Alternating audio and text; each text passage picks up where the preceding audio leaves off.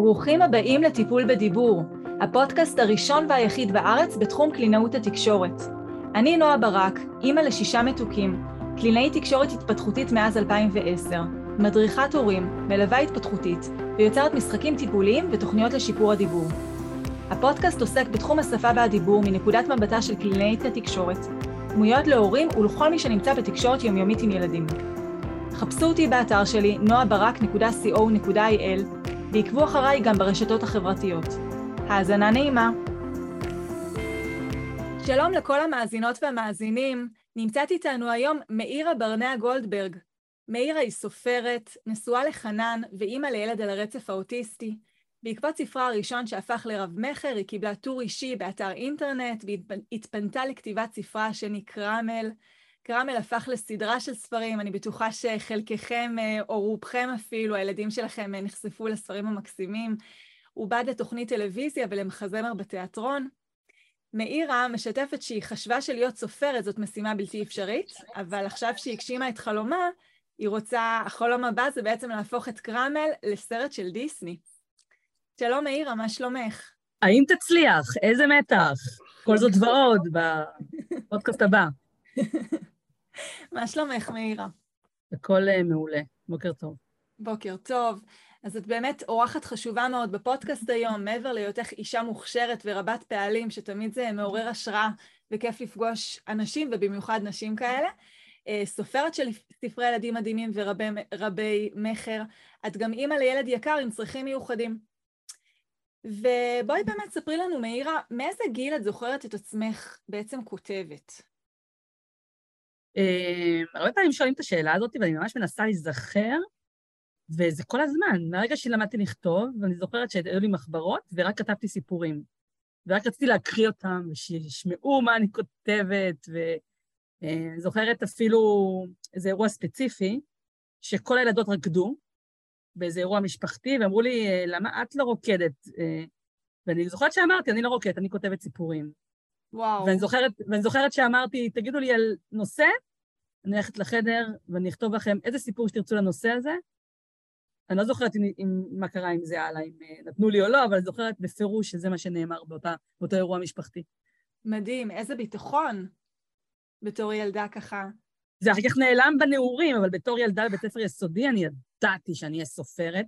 את יודעת, אנחנו בתור ילדים מאמינים בעצמנו, ואז לאט לאט כשמתבגרים, הקסם נעלם ומתחילים uh, להבין שהעולם האמיתי קשה ולא תמיד uh, מצליחים, אבל uh, זה חזר בגיל 30 עוד פעם, באותה עוצמה כמו של הילדה הקטנה, זה, זה הסתדר. מקסים, איזה, איזה כיף. ובאמת, איך היית אומרת שקריאת ספרים השפיעה עלייך כילדה? הכתיבה, הקריאה, איך זה השפיע עלייך באמת מהמקום הזה של הילדות? לא כמו שרצו, מה זאת אומרת? אני קראתי המון ספרים, באמת המון, הייתי מנויה כמה ספריות, כי זה לא כמו היום שאפשר לקחת מה שרוצים. הייתי מנויה לכמה ספריות, הייתי הולכת, לוקחת משם, לוקחת משם, ובאמת קוראת המון, וזה, כמו שאני מדברת מהר, ככה אני גם קוראת מהר. ובתור מי שקוראת מהר, אף פעם לא התמקדתי על מילים, איך כותבים אותן, או איך הוגים אותן אפילו. אז uh, כאילו נגיד את המילה קשה ומסובכת, המוח שלי לא התעכב על הפרטים הקטנים, אלא צילם אותה, שהיא הופיעה, ידעתי שהיא מופיעה, אבל לא ידעתי איך להגות אותה. אז היו לי המון שגיאות כתיב, המון, מלא, ושגיאות דיבור, לא ידעתי איך לבטא את מה שאני קוראת, ואז uh, המורות מאוד כעסו עליי ואמרו עליי, אמרו שעליי להרבות בקריאה, וואו, כי זה יעזור וואו. לי uh, עם שגיאות כתיב ויעזור לי עם, עם uh, דיבור. אבל, ואימא שלי הייתה עמומה, כי אני, לא רק שקראתי המון, גם קראתי ספרים כאילו לא לגילי בכלל, אני זוכרת שקראתי את הביוגרפיה של היטלר, ששני כרכים מאוד מאוד מסובכת וגדולה בכיתה ו'. וואו, או, וואו. או, או, או, או כל מיני ביוגרפיות אה, שבאמת אנשים מפורסמים, לא שנכתבו לנעורים, שנכתבו למבוגרים אה, בכיתה ה'. קראתי גם גיא אהרון פדר, ג'ינג'י וכאלה, לצד אה, רומנים של מבוגרים, או ספרים של עם עובד קשים, ולא לא יודעת אם הבנתי הכל, הכל, הכל, אבל קראתי כל הזמן. ונדבר איתך על חמישה ספרים בשבוע לפעמים. אז כל פעם שהמורות היו אומרים לי שאני צריכה להרבות בקריאה, נורא זלזלתי בזה, כי מצד אחד, כאילו, מה, אתם, אתם לא יודעות שאני קוראת הכי... יותר מכל הכיתה אני קוראת, וגם, כאילו, אתן סתם משקרות, אתן אומרות שלא היו לי שגיאות טיב, אתן חיות בסרט, אתן לא מבינות את המציאות. וזה בעצם הפער הראשון שהיה לי בין איך שאני תופסת את עצמי לבין איך שהסביבה תופסת אותי. וזה פער בלתי ניתן לגישור, כי כולם חושבים שאני סתומה ואני לא. ורק אני יודעת שאני לא סתומה. זה, זה נורא, זה, זה, זה מה שהלך איתי עד גיל 30, הפער מה אני חושבת על עצמי לבין איך שאנשי סמכות תופסים אותי. מה, מה הקריאה עשתה לי? אגב, אה, היא פשוט אה, לקחה אותי בהכי הכי עם אה, קלישאה למקומות אחרים, שלא ידעתי שאפשר להגיע אליהם. אני מאוד אוהבת היסטוריה, ופשוט חזרתי לשם, וחוויתי את האירועים כאילו זאת אני חווה אותם, וזה גרם לי באמת לרצות להיות סופרת ולפענח את ה... מה קורה לי במוח בזמן שאני קוראת, למה אני כל כך נהנית, למה אני, למה אני לא יכולה לישון עד שאני לא מסיימת עוד פרק.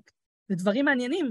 איך גורמים לילד לרצות לא לשחק, אז גם לנו כבר התחילו להיות המשחקי אה, טטריס וכאלה, כן. לא לשחק, אלא לחזור מהר הביתה כדי לקרוא ספר. מה הסופרת עושה לי למוח שהיא ככה גורמת לי לאבד שליטה ולרצות לחזור לספר?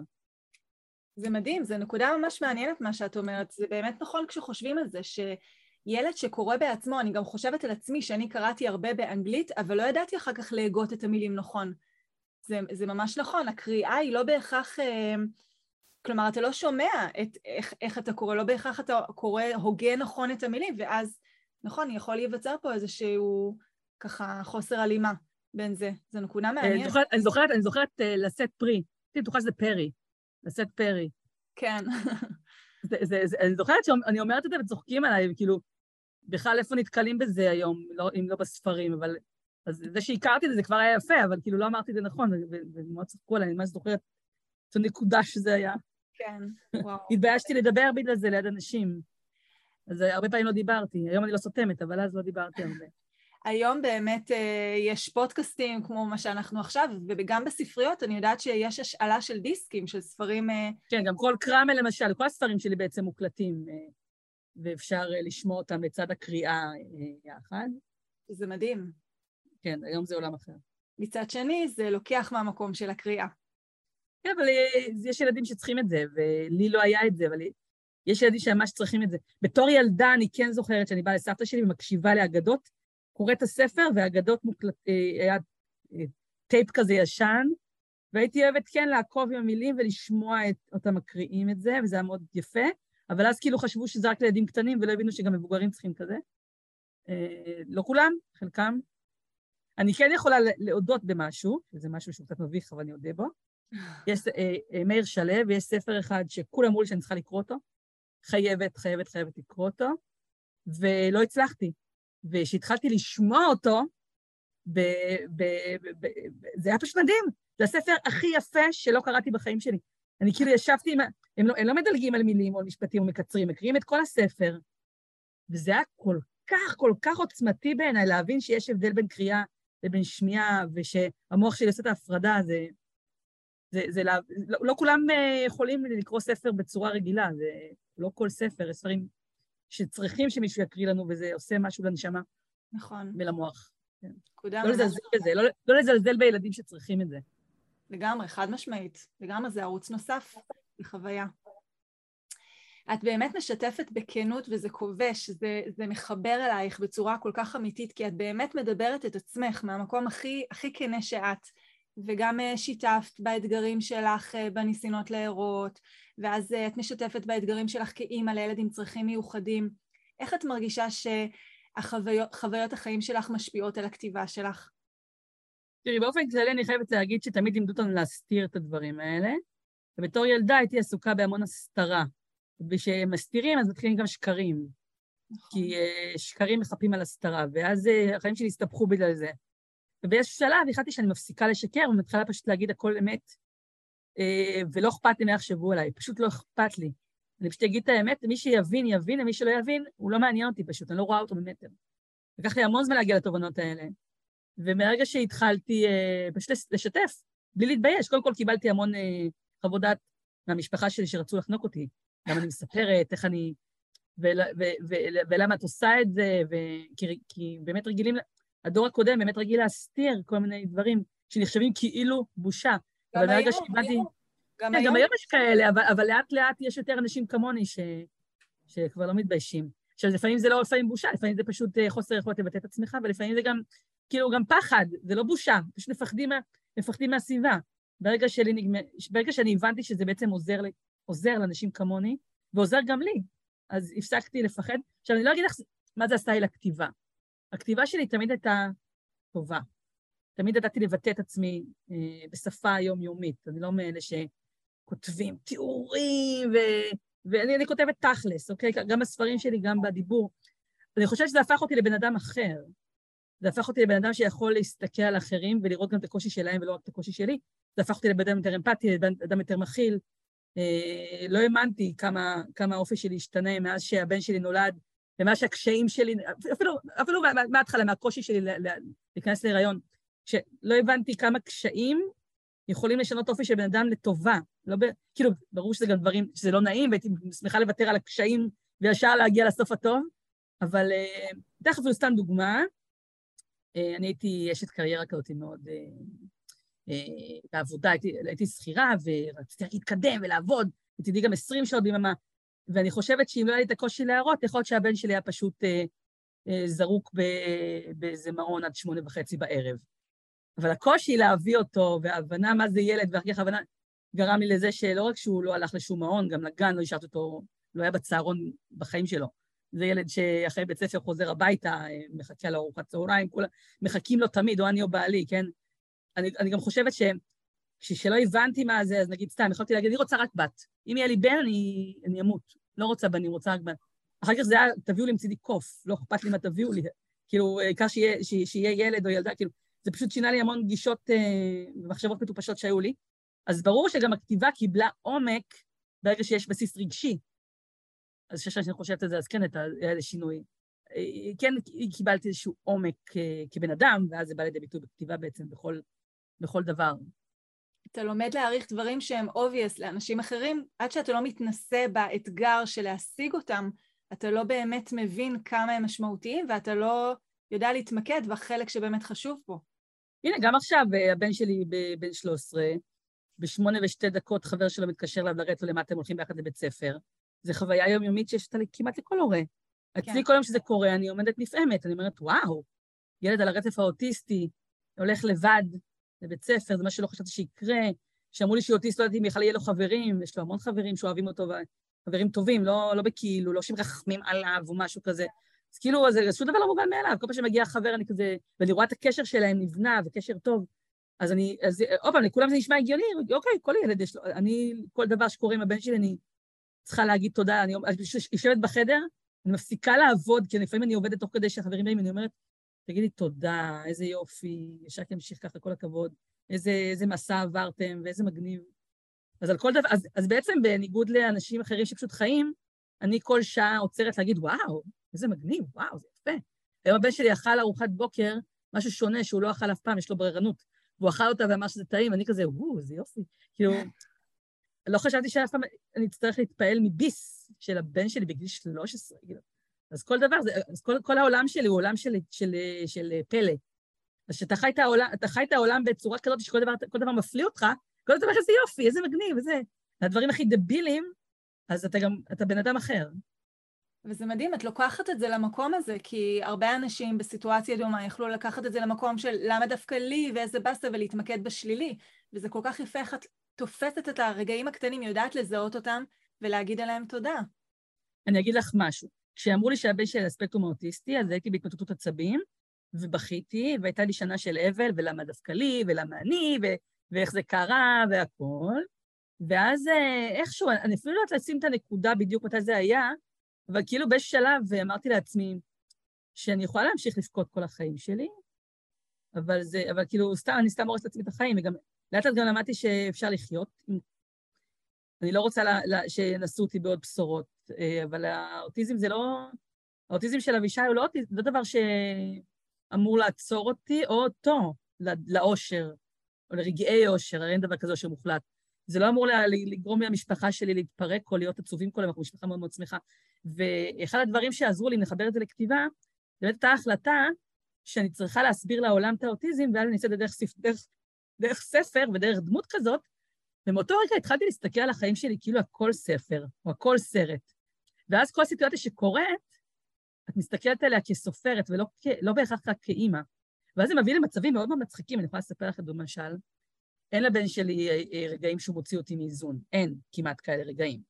אני מאוד uh, שקולה, ודי למדתי להתמודד עם כל, uh, מצ... כמעט עם כל מצב שקורה, אבל יום אחד הבן שלי הוציא אותי מדעתי ברמות קשות. זה קורה לא רק להורים לילדים אוטיסטים, זה קורה לכל אימא שפתאום הבן שלה מוציא אותה מאיזון. ופשוט, עכשיו, את הבן שלי אני לא יכולה להעניש, אסור להעניש את אבישי. אני לא יודעת איך זה אצל הורים רגילים, מה זה הורים רגילים? הורים שאין להם ילד אוטיסט, נקרא לזה לא רגילים. הורים שיש להם ילד אוטיסט והורים שאין להם ילד אוטיסט. ואני בכוונה אומרת אוטיסט ולא צרכים מיוחדים, כי אוטיסטים זה גם חשיבה של המוח, המון דברים במוח שנעשים, וזה עולם שה, שהמחשבה של הבן שלי מאוד נוקשה, ואני לא יכולה להעניש את הבן שלי כי הוא, הוא לא מסוגל לקבל עונש, נפשית הוא לא מסוגל.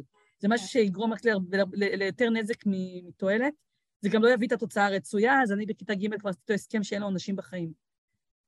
כל דבר זה רק שיחות. גם אם אעשה את הדבר הכי גרוע בעולם, אנחנו נשב, נשוחח, נשוחח, ולאט לאט רואים את ה... כל זה הקדמה לרגע שהוא הוציא אותי מאיזון. פשוט צרחתי אליו, אמרתי לו, אבישי, אם אתה לא...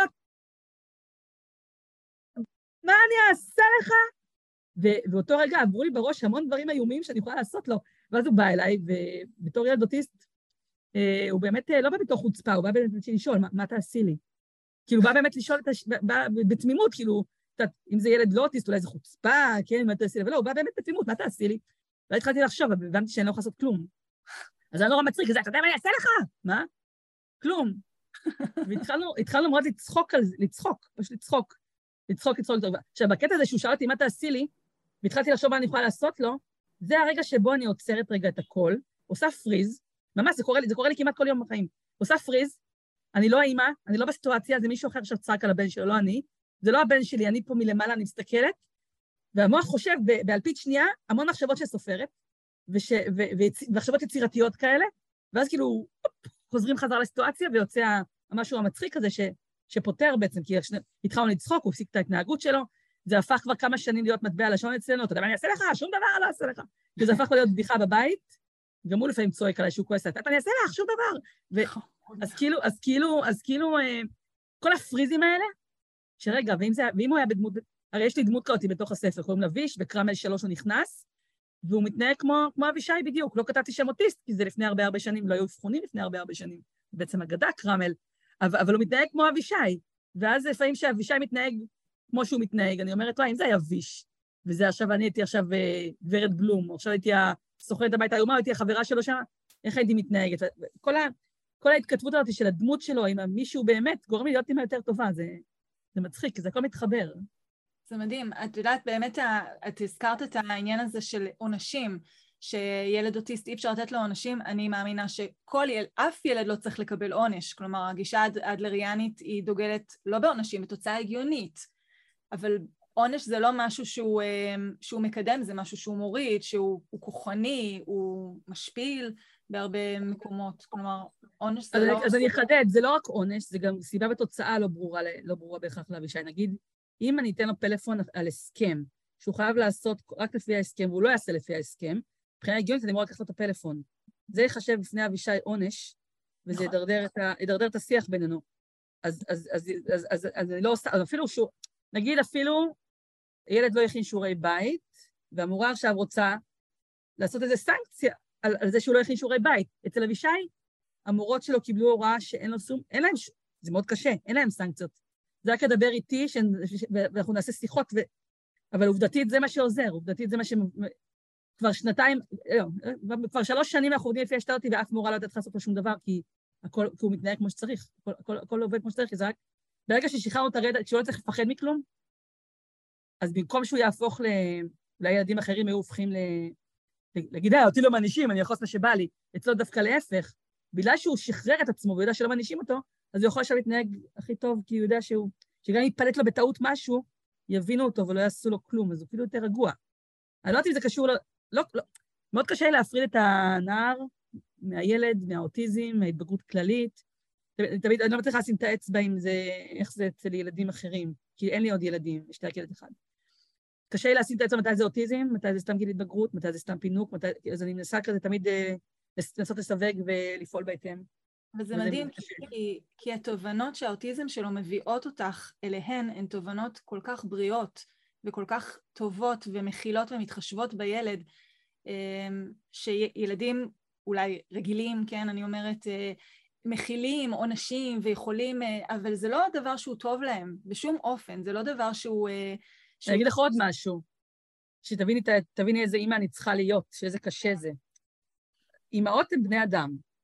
לקח לי הרבה זמן להבין שאימא שלי לא רק אימא, זה, זה היה באיזשהו גיל. הרי תמיד חשבתי, בתור ילדה אנחנו לא מבינים שיש אנשים, אנחנו בטוחים שיש פונקציות. הגננת היא גננת. היא לא, הגננת היא לא מישהו שיש לה ילדים, משפחה, חיים, אהבות, אכזבות. היא גננת. כן. ברגע שנגמר הגן, היא, היא כאילו נעלמת, אין, אין, לה, אין לה קיום. נכון. הגננת, הפקידה בבנק, המורה, המורה היא המורה. באיזה שלב את מבינה שאימא שלך, היה לה מישהו, היה לה אהבות לפני אבא, יש לה התאכזבויות, יש לה רגעים משבר, היא הייתה ילדה פעם, היא עברה דברים קשים בחיים, מבינה את זה, אוקיי? עכשיו, כשההורים שלי איבדו את זה עליי, והייתי ילדה בגיל התבגרות די מעצבנת, כמו הרבה ילדים, הם יכלו להגיד לי מילים קשות, יכלו להגיד לי, די כבר מטומטמת נגיד, זה, זה לא משהו שאומרים, הם גם לא התכוונו, הם לא חושבים שאני מטומטמת, אבל את יודעת, נפלט להם בשיר.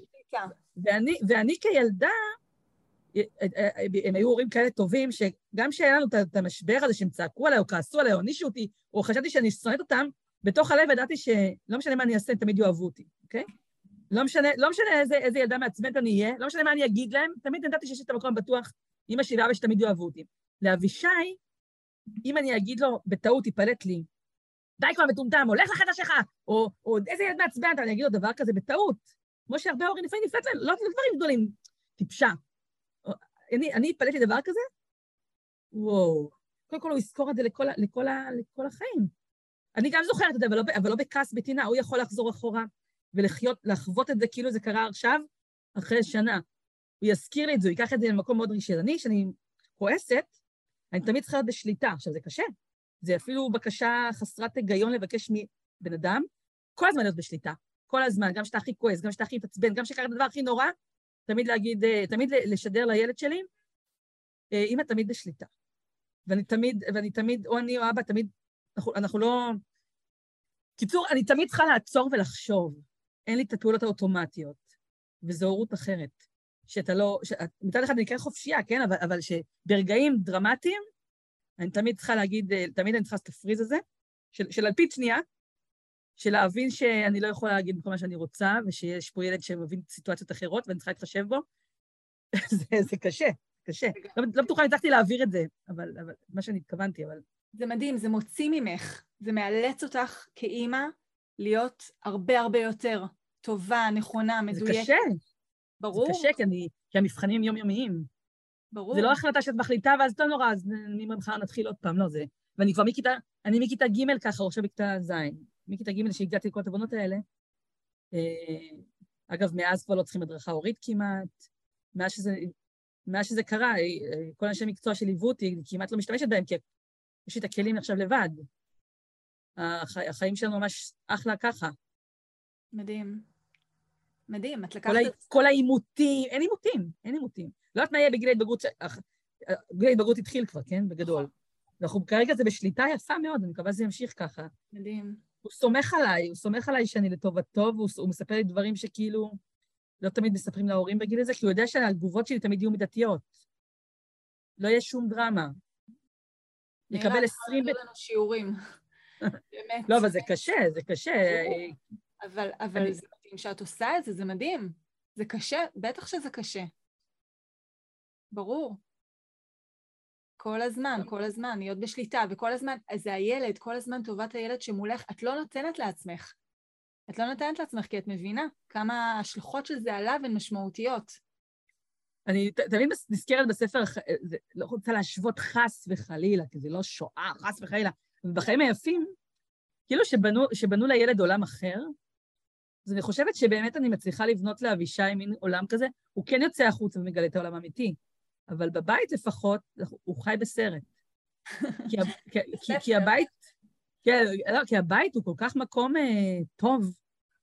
בית שאני חושבת שכל ילד, זה מצחיק, אני, מש... אני עפה על עצמי, אבל אני חושבת שכל אחד היה רוצה הורה כמוני, כי, כי אני, אני, אני, לא, לא, אני לא יודעת שאני אהיה כזאת, אבל אני, אני אימא כל כך טובה. חמודה, באמת, את מה זה מקסימה. לא, אני, כל פעם בשוק, אני לפעמים אומרת לבעלי, תראה איזה הורים אנחנו, אנחנו מהממים. אין דברים כאלה, איזה כיף לו שיש לו הורים כאלה. אני גם אומרת את זה לפעמים לאבישי, אבישי, אגב, אבישי יודע את זה, זה בא לו, בהרבה ביטויים, אני רואה שהוא גם, לא, הוא לא מתבייש בי מול החברים שלו, יש כאלה שאסור להיכנס, אני באה לחטיבה, הוא הציג לי את כל, את כל החברים, כולם באו לראות אותי ולדבר איתי, וכולם, כאילו, נורא, הוא גם נורא מספר לחברים שלו שהוא, שאני אספר, אני אשתף את אימא שלי, כאילו, הם לא צוחקים עליו, הם כאילו מבינים, גם, גם מכירים אותי, החברים שלו, אז כאילו, יש פה משהו מאוד יפה שנוצר, שלא האמנתי ש... אני לא בטוחה אם היה לי ילד אה, לא, לא לרצף האוטיסטי, אם, אם, אם הייתי יכולה להגיע לכאלה, לכזה קשר איתו, אני לא בטוחה. זאת שאלה מעניינת, כי הוא באמת מאלץ אותך, שוב, להוציא ממך דברים ש...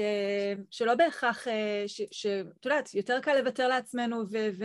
ולהחליק הדברים, כי את יודעת שהילד יכול להכיל את זה. ברגע שאת מבינה, הילד לא מסוגל להכיל את זה, אז את חייבת כן. להיות הרבה יותר. מעניין, באמת, ממש מדהים. מי מלווה אותך? מי, מי נותן לך, למי את הולכת למקומות האלה שצריך לשחרר ולהתפרק ו... בעלי, קודם כל, אני התחתנתי עם מישהו, ש... אה, מישהו שבדיוק מתאים לי, לאופי שלי. הכרתי אותו בצומת ספרים, שעבדנו יחד בחנות ספרים אחרי הצבא. הוא לא רצה להתחתן, אני כבר ידעתי ש... ביום שפגשתי אותו ידעתי שהוא יהיה בעלי. הוא בדיוק אמר שהוא לא בנוי לקשר, אמרתי בלב, כן, כן, בסדר. שמענו, שמענו. עוד נראה. אה, כן, אנחנו נדבר על זה בהמשך. אני גם זאת שהצעתי את הניסוי, כן, הצעתי, הודעתי לו. כן, עדכנת. אה, התחתנתי עם גבר שבאמת אה, יודע, יודע להכיל סיטואציות כאלה, הוא בעצמו רגוע, בן אדם, אני, אני תמיד יותר דרמטית, והוא פשוט אדם רגוע בטבעי, האופי שלו תמיד רגוע. אז בגלל זה גם כל השיטת חיים שלנו גם יכולה להתאים, כי יש מישהו שיכיל את ההכלה, הוא מכיל את ההכלה. הוא כן. כאילו זה שבסוף אה, אני באה אליו ומדברת איתו, ויש לנו המון שיחות על זה, על חינוך, ואת יודעת, הרבה, הרבה שיחות על חינוך, הרבה שיחות על אה, סיטואציות, על מה היה, ומה, ואיך, ואיך, ואיך ואיך אומרים את זה. אנחנו בית מאוד שמח, מוזיקה כל היום. מהרגע שפותחים עיניים עד שהולכים לישון מוזיקה. המון ספרים, את יכולה לראות בעצמך פה בפודקאסט, לא יכולים לראות, אבל אה, אבל את יכולה לראות פה בתמונה, הבית מוקף ספרים, המון... כן. עיקר התקציב שלנו בבית באמת הולך על, אה, על מופע, מופע, אה, מופעי תרבות. זה בית מאוד כזה מגניב. מדהים. את יודעת, ילד גדל בתוך בית, מבחינתו זה העולם. הוא לא יודע באמת להעריך הרבה פעמים את מה שקורה, כי הוא לא יודע באמת להשוות מה קורה בבתים אחרים, או שם זה ככה ואצלי זה אחרת. כשהם גדלים, אז כן, העיניים נפקחות יותר. אבל uh, הבית זה ממש המיקרוקוסמוס לעולם מבחינת הילד, וכשגדל בבית שמח ובריא, זה, זה הופך להיות חלק מהזהות שלו, ממש כבן אדם. אז, אה, אז אני באמת רואה את זה, אבישי באמת, אה, רוב הזמן נדיר לראות אותו עצוב, זה קם בבוקר שמח, הולך שמח. אפילו הולך לבית ספר שמח, לא, לא, לא, לא הצלחתי להבין את זה עדיין, כאילו הולך שמח, חוזר שמח. הוא כן עכשיו התחיל לשים לב באמת שלא כל ההורים משקיעים ככה בתרבות ובאירועים, הוא כן התחיל לשים לב שלא בכל בית המוזיקה תופסת כל כך הרבה מקום, אבל, אבל אה, זה, זה נחמד. אני, אני, אני, אני אוהבת את זה שהוא מעריך את זה. זה, זה נורא יפה לראות שהוא מעריך את זה, הוא מדבר על זה. יש לו קשרים טובים עם סבא וסבתא, והוא תמיד מדבר על ההורים שלו בכזאת אה, הערצה כזאת, זה יפה. מקווה שזה ימשיך כך. אני גם מקווה, מאוד. את יודעת, את אה, הזכרת מקודם גם שהכלים האלה, או בעצם ההרגלים, או התובנות האלה כבר הפכו להיות חלק ממך, שאת כבר לא צריכה במובנים מסוימים תמיכה של אנשי מקצוע, כי זה הפך להיות כבר חלק שלך, שאת יודעת ליישם אותו, וזה מחזיר אותי לפוסט שכתבת לאחרונה על השאננות שנתקלת בה מול חששות רפואיים שעלו לך גם בהיריון וגם בהתפתחות של אבישי. ואני גם יכולה לשתף אה, מהמקום האישי שלי, אני שיתפתי אה, אה, בשבוע האחרון אני חוויתי אובדן של אה, הריון של תאומות זהות בשבוע ה-24 להיריון בגלל אה, פשלה רפואית, כלומר לא קיבלתי הנחיות נכונות, כן, בתור אימא צעירה, לא קיבלתי הנחיות נכונות על מעקב הריון והייתה שם איזושהי תסמונת שהתפתחה שגילו אותה בשלב שכבר זה היה מאוחר מדי. וגם אני למדתי בדרך המאוד מאוד קשה לסמוך על האינטואיציות האימהיות שלי ולא ככה ללכת על עיוור על הנחיות רפואיות אבל כשאני מרגישה שמשהו הוא לא טוב, שמשהו הוא לא, אז, אז להילחם כדי לקבל את, ה, את מה שמגיע לילדים שלי, לי, איזה תובנות את קיבלת בעקבות הניסיון שלך באמת, הניסיונות הרפואיים האלה? קודם כל, לשמוע את הסיפור שלך, נשבר הלב. כי כן. זה, זה, זה, ממש, זה ממש כואב לשמוע על, על אטימות וכמה זה כאילו... אנשים לא מבינים שזה משפיע לכל החיים אחר כך, חוסר תשומת לב אה, של, של, אה, אנשי מקצוע, זה... זמן, זמן זה עניין של חיים ומוות לפעמים, ממש ככה. אז אני לא אדבר על, ה, על מה שקרה לי בתור... אה, אה, ב, ב, כאישה בהיריון, אני אדבר דווקא על האוטיזם, כי זה יותר קל אה, ויותר מובהק לדעתי לדבר. אה, אוטיזם זה משהו חמקמק. לא כולם יודעים מה זה אוטיזם. כאילו, מה זה, הרוב לא יודעים מה זה אוטיזם. וגם מי שיש לו אוטיזם, מכיר רק פן אחד, הוא לא מכיר את כל הסוגים של האוטיזם. נגיד אני חווה משהו עם אבישי, וזה לא בהכרח אה, משהו שאימא אחרת חווה עם הילד האוטיסט שלה. אני לא אוהבת להגיד רמת תפקוד, לא אוהבת להגיד תפקוד נמוך, גבוה, בינוני, כי היום מוכח שגם כאלה שלא מדברים, הם לא בתפקוד נמוך, לפעמים יש להם ידע. לדעתי, חברה שלי, הילדה שלו דיברה, היו בטוחים שהיא אסף פיגור, הייתה כל הזמן במקומות של, של, של, של, של אה, ילדים שלא עושים איתם כלום בעצם. סתם חשוב שלא מבינים כלום. בסוף הסתבר שהיא גאון, יש לה כבר תואר שני, היא בהקלדה פשוט, לא מדברת. מסתבר שהיא הייתה כלואה כל הזמן, אף אחד לא, לא התקשר איתה. והם מנסים לתקשר. הרבה הורים מגלים את זה בהקלדה. שהבן שלהם דיברו מעל הראש שלו כל הזמן, חשבו שלא מבין כלום, ואז פתאום גילו שהוא יודע, יודע מלא דברים, להביע את עצמו בכתב, בהקלדה. ובגלל זה אני לא, לא מדברת על סוגי תפקודים. כל האוטיסטים הם בני אדם. אה, סוגי תפקוד זה משהו שאנשים לא אוטיסטים המציאו לעצמם. אז אני לא מדברת על סוגי תפקוד, אבל בעיקר אומרת שאף אוטיסט לא דומה לאף אוטיסט אחר. יש uh, כמה מאפיינים שהם uh, אולי דומים, אבל זה, שחייתי, זה שאני חי עם אוטיסט אחד, אני לא יכולה להציג את כל ההורים לילדים אוטיסטים, כי יש חוויות דומות, אבל uh, יש, בעיקר הן שונות. אז uh, אני הגעתי למסקנה ש, שבהתחלה, כשאת הולכת בעצמך, את לא יודעת כלום, ואת מקשיבה לאנשי מקצוע, ואת מגלה שהם לא מבינים שום דבר. אז נתחיל, מה, נתחיל מההתחלה. אני באתי לרופא משפחה וביקשתי אבחון, כי הגננת חשדה, והוא פשוט צחק עליי ועל הגננת, אמר שאנחנו שתי סתומות ולחוצות. הוא לא אמר סתומות, הוא אמר, אתם נשים, אתם נשים לחוצות, את אחרי uh, טיפולי פוריות קשים, והיא סתם רוצה להרשים אותך, וואו. כדי להראות לך שהיא טובה, שהיא טובה ויש לה ידע יותר טוב ממך. הוא סירב להביא לי אבחון. אמרתי לו, אז, אז כבר היה זלזול ראשוני, ואגב, כאימא, יותר נוח לי להגיד לו, להגיד לגננת... כן, הרגעת את החשבות. מה שאמרת, אבל הרופא ראה את הילד ואמר שהכל בסדר, אז כאילו, אבל, אבל משהו שם עדיין לא... אני לא ראיתי מה שהגננת ראתה, אבל זה או לסמוך על גננת או לסמוך על רופא. רוב האנשים היו רוצים לסמוך על הרופא, אני, הגננת הזאת. אה, אה, לא, לא הראתה לי, הרבה הורים לא רוצים להקשיב לגננת, אני אמרתי שאני שונאת אותה ואני אבחן, כי זה נורא לא כיף לקבל את הבשורות, אבל אני אבחן את זה עוד פעם. וגיליתי שבאמת אה, קשה לאבחן ילדים מבלבלים. כי איך, איך גיליתי את זה? הבן שלי, לא, לא, לא הצלחתי לקבל אבחון דרך קופת חולים, כי הרופאים לא הסכימו לתת לי, אז הלכתי לאבחון פרטי.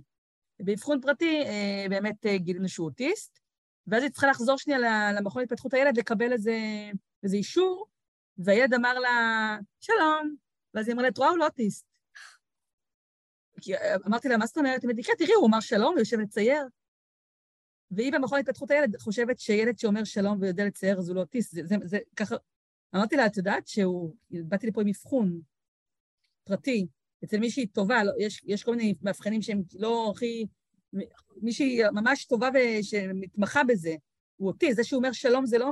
פתאום הבנתי שהם לא מבינים מה זה אוטיסט. ומאותו... עכשיו, בהתחלה את גם, את, את ממש מקשיבה לכל, ה, לכל מה שאומרים. עכשיו אני אספר לך משהו, סיפור יותר מזעזע. הבן שלי, החיים שלו זה מוזיקה קלאסית היה. גם עכשיו, אבל הוא אוהב מוזיקה בכלל, ומוזיקה קלאסית היה החיים שלו. ואנשי מקצוע אמרו לי להפסיק להשמיע למוזיקה קלאסית, להפסיק לתת לו את כל, את כל הכיף שהוא אוהב, כי זה יפגע בקשר שלו עם, אה, עם ילדים בגן. הוא היה מגיע לגן ושר, ו, ושר שירים של ה... מזמזם את עצמו את השירים של המלחינים הקלאסיים שהוא אוהב, ולא יוצר קשרים חברתיים, או שיושב בשעת משחק ומשחק עם ה... משחק עם ה... איתם, אבל שר לו שירים, וזה כאילו פוגע בח... ואני באמת מקשיבה לה, כי היא אשת מקצוע, היא מבינה, ואני מפסיקה, אני מעיפה את כל המוזיקה הקלאסית מהבית, והבן שלי, את יודעת מה הוא עשה לי? זה סיפור אחד מהסיפורים. הוא קודם כל נורא בכה, שהוא נורא רוצה את המוזיקה הקלאסית, ואני הייתי בטוחה שאני עוזרת לו ונלחמת, נלחמת באוטיזם, כי לא הבנתי שהם לא נלחמים כן. בזה. חיים את זה, לא נלחמים בזה. לא הבנתי את זה בתחילת הדרך, כי זה מה שהיא אמרה לי לעשות. הוא פשוט uh, בכה, בכה, בכה, צרח, צרח, צרח, זה לא עזר, כי אני הייתי נחושה לעזור, לעזור לו להילחם. אז הוא עצם עיניים ונשם, נשם אה, בקצב של המוזיקה הקלאסית שהוא אוהב, של וואו, היצירה שהוא אוהב. מדהים, מדהים. וככה הוא נרדם. עכשיו, כשאני יושבת איתו על כיסא נדנדה, הוא נושם לי את האידה, שזה האופרה שהוא אז הכי אהב, נושם אותה, פתאום אני מבינה אני מבינה מה אמרו לי לעשות. הוא נושם את זה, זה החיים שלו. אומרים לי להכחיד את זה. באותה שנייה, למחרת הבוקר, החזרתי לו את כל המוזיקה הקלאסית, הכל. ואמרתי, ועזבתי את האישה הזאת, אמרתי לה, אני לא מכחידה לו כלום. ואם הוא מעדיף את המוזיקה הקלאסית על פני אנשים, מה שאגב זה לא נכון, הוכח שהוא יכול לשלב. כן. זה לוקח לו אמנם כמה שנים, אבל הוא הצליח לשלב את זה. אמרתי, אם הוא מעדיף מוזיקה על פני בני אדם, אז זה מה שהוא מעדיף. אם הוא מעדיף שלא יהיה לו חברים, והוא רוצה לשמוע מוזיקה קלאסית כל היום בבית, גם בגיל 80, שלא יהיה לו חברים, שישמע מוזיקה קלאסית. אני לא מבינה את המוח שלו, אז למה שאני אתערב לו? רק בגלל שאני רגילה שבני אדם צריכים חברים. לא משנה שבסוף זה יסתדר. יש לו מוזיקה קלאסית, עם החברים הוא לא מדבר על מוזיקה קלאסית, כי הוא יודע שזה לא מעניין אותם, הוא למד, זה רק עם סבא וסבתא, אבל תראי איך לפעמים, בתור הורים, מנסים ליצור לנו איזו מציאות, נגיד, נגיד בספרי ילדים, אמרו לי... לנרמל את זה, זה להחזיר... זהו. לנרמל, כן. להכחיד, לנרמל, לא, לא, לא. אני מנרמלת רק דברים שיפגעו בו ממש ברמה של פגיעה. את יודעת, גם הסברתי לו, היום בן 13, הוא שואל אותי, מה ניסית להכחיד לי, מה ניסית, ואני מסבירה לו, נגיד המוזיקה הקלאסית סיפרה, הסיפור הזה על מוזיקה קלאסית, אני מספרת לו את זה, והוא נורא אוהב את זה. הוא נורא אוהב לשמוע את ה... ואמרתי לו, תקשיב, חמוד, היה לך ריר. אז עשינו לך, עשינו לך המון אה, הברשות ועיסויים, כן. וזה הכחדה טובה, כי אתה לא היית רוצה להיות בן 13 עם ריר, אז טיפלנו בזה, טיפלנו בזה, זה נעלם לך, והכל טוב, צריך להגיד תודה שיש דברים שטיפלתי כדי לעזור לך, ויש דברים שאמרתי, זה המוח שלך, זה לא קשור לזה, תמשיך לעשות מה שאתה רוצה. אפילו, הייתי, הוא, הוא לא ידע לדבר, הוא ידע רק לצטט. הוא רק ציטט ציטוטים כל הזמן. אז אמרו לי להפסיק להקריא לו ספרים, כי הוא רק מצטט אותם כל הזמן. אמרתי, נראה לך אני מפסיקה להקריא לו ספרים, ומה פתאום? אז אמרו לי, אז תשני את המילים. אני אשנה אליה גולדברג את המילים ואמציא מילים שלי, לא, לא, לא. שימשיך לצטט, וזה נקרא אקולליה, ולאט לאט אה, הוא הפסיק עם האקולליה המיידית, אבל האוצר מילים נשאר לו אוצר מילים מאוד יפה, ובסוף אמרו לי, איזה מזל שהמשכת להקריא לו, כי ככה בזכותך הוא מדבר כמו שצריך. כלומר, לאט לאט הבנתי שאנשי מקצוע זה אנשי מקצוע, ויש אותי כאימא שמכירה אותו וחיה איתו, ואני צריכה, אני, זה מפחיד, אני צריכה להחליט מתי אני מקשיבה להם, מתי לא. זה נהיה יותר קריטי, עכשיו עם הכדורי קשב וריכוז, כן. זה נהיה אפילו עוד יותר קריטי, כי אנשים חושבים שכדורי קשב וריכוז זה שטויות, אתם ריטלין וזהו, ולא מבינים שהאימא, הרבה פעמים צריכה להחליט, האבא או ההורה, כן? צריך להבין במינונים, ומתי זה משפיע, ותופעות לוואי, ולעקוב אחרי זה. לא מבינים שזה שק של, של, של מסע, כי זה לא רק ריטלין, אומרים, תני ריטלין, וזה לא מבינים שלפעמים, אנחנו כבר החלפנו את זה שש פעמים כדורים עד, עד שהצלחנו למצוא משהו שהוא על פניו טוב, וזו בחינה יומיומית של, שהיא הפסיכיאטרית הכי חכמה, והכי גאונה, והכי עטורת פרסים, ועטורת שבחים, ועטורת תעודות, אומרת לי משהו, אומרת לה, לא נכון, את טועה.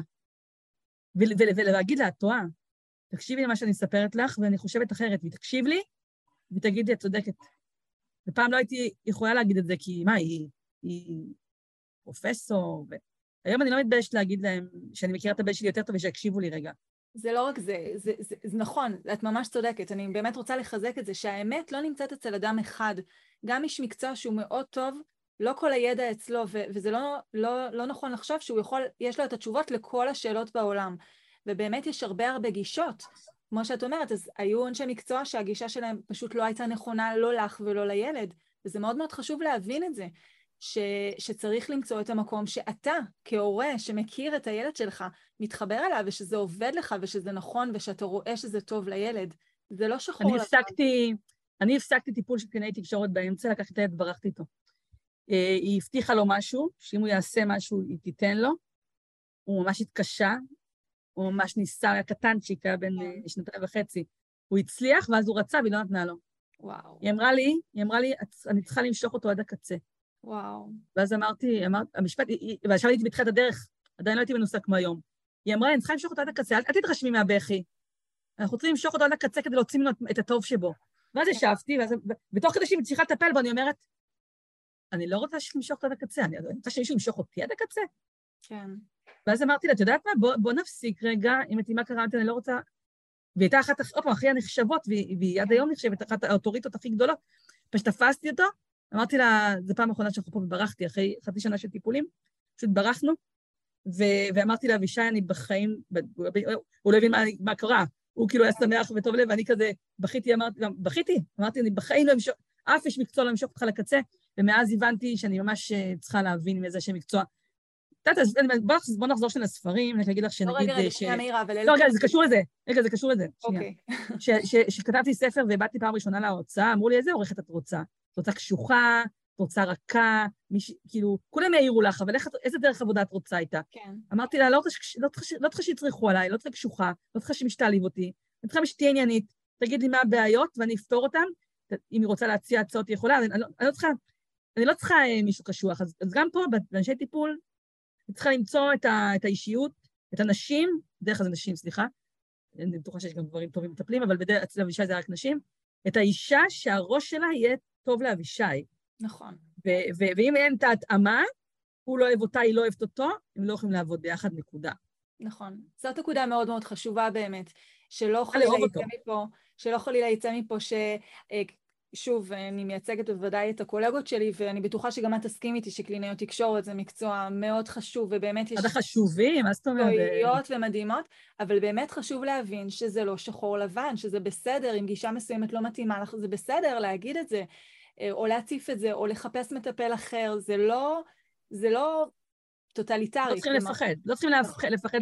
אגב, יכול להיות שהמטפלת שאני ברחתי א', לא, לא יכול להיות בטוח, אני יודעת בוודאות שהיא עזרה להרבה ילדים. נכון. פשוט נכון. לבישה, היא לא התאימה. נכון, היא עזרה להמון ילדים, וקיבלתי עליה מלא מחמאות והמלצות, נכון. והרבה הורים חושבים שהיא סינתה להם את החיים, והכל בסדר, פשוט לבישה היא לא התאימה. אבל התובנה הזאת באמת שכהורה, כהורה, הדעה שלי נחשבת, אני מכיר את הילד שלי, אני יודע להגיד. אז לקח הרבה זמן להגיע לתובנה הזאת שהדעה שלי נחשבת, כי הרבה, הרבה רופאים, אגב, הפעם כן גברים לצערי הרב, הם באים בסמכות הזאת, בגישה שכאילו, נכון. אני אומר לך, ואת נכון. תסתמי, כאילו, את תקשיבי. נכון.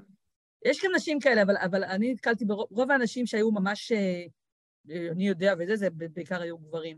סליחה שאני נכנסת למגדר.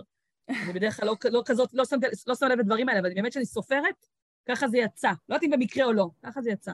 נכון. צריך לזכור שכמטפלים בסופו של יום מקצועיים ככל שנהיה, הילד הזה חי בבית עם ההורים שלו. ההורים שלו, הם יכירו אותו תמיד הכי טוב, הם, הם יחוו אותו הכי טוב, וצ, והם אלה שצריכים באמת להבין, להתחבר לשיטה, להתחבר לדרך, שהם יוכלו ליישם את זה אחר כך. כי הם אלה שאיתו לאורך השבוע. הפעם בשבוע, פעמיים בשבוע, שלוש פעמים בשבוע, במקרים uh, קיצוניים שאנחנו נפגשים עם איש כן. מקצוע, זה לא היום-יום, זה לא החיים של הילד. החיים שלו זה המשפחה שלו, זה ההורים שלו, וכל כך חשוב לתת להם את המקום ובאמת לגייס, לא רק לגייס אותם לתהליך, אלא באמת לשמוע אותם ולהתחבר. אגב, אני רק אגיד לך, ש... אני אגיד לך אה, מתי השילוב של אבישי מצליח בבית ספר. השילוב מצליח רק, רק, רק, קודם כל, כשאני רגועה. נכון. ש... שהצוות בא, שמע אותי, הבין מה אני אומרת לו, אני הבנתי אותו, ושיש לנו קשר טוב. אם לי יש קשר טוב עם הצוות של בית ספר, כרגע, אני לא מדברת על, על ילדים אחרים, כרגע השילוב, השילוב, יש המון, יש המון בעיות, יש המון עניינים, משרד החינוך, המון, המון בלאגן, המון דברים לא הוגנים, המון מלחמות, אבל עדיין, בבסיס, ההתחלה, המינימום, הדבר הראשון שצריך להתקיים כדי ששילוב של ילד על הרצף האוטיסטי יתאים, או בכלל, אפילו לא ילד, כל שילוב של ילד, דעתי, במערכת החינוך הרגילה, צריך להתחיל מההבנה שההורה אה, לא מטומטם, וההורה מבין, וההורה יכול להסביר, וההורה יכול לעזור, ולהקשיב לו קודם כל, ורק אז לחשוב מה עושים הלאה. לגמרי. אני חושבת שהפרופורציות צריכות להיות אחרות. כלומר, ההורה הוא המרכז, כי הוא המרכז, הוא החיים של הילד, הוא זה שיש לו יכולת הכי גדולה להשפיע לא עליו. לא כולם מבינים את זה, לא כולם מבינים את זה. נכון, וזאת באמת אמירה מאוד מאוד חשובה. צריך להשקיע בהורה, לא פחות, אם לא הרבה יותר בעצם, ממה שמשקיעים בילד, כי בסופו של דבר ההורה הוא זה ש... ש... שעם הילד שמיישם, שחי איתו, שפועל איתו, שצריך לקבל את הכלים, את, ה... את התובנות, את, ה, את היכולת באמת אה, לפעול עם הילד כמו שצריך ביומיום, בחיים עצמם. נכון. חבל שלא, אובה, חבל שלא כולם מבינים את זה. חבל שלא כולם מבינים את זה. אבל אני חושבת ש... שאנחנו לאט לאט אה, מגיעים לשם. גם בתחום הפסיכולוגי, בטיפולים פסיכולוגיים בילדים, פעם זה היה מאוד uh, טיפול פסיכולוגי נקי בילד, היום יותר ויותר מבינים לשים את המקום של ההורה בתוך התהליך, ו... והפרופורציות הולכות ומשתנות. אנחנו בדרך לשם, אני מאוד מאמינה בזה. אגב, אני רוצה להגיד לך שלי הייתה תקופה שאבישי הלך להמון המון המון אנשי מקצוע, ריפוי בעיסוק של קלינאי תקשורת, ו, אה, וטיפול רגשי, וטיפול במים, ו...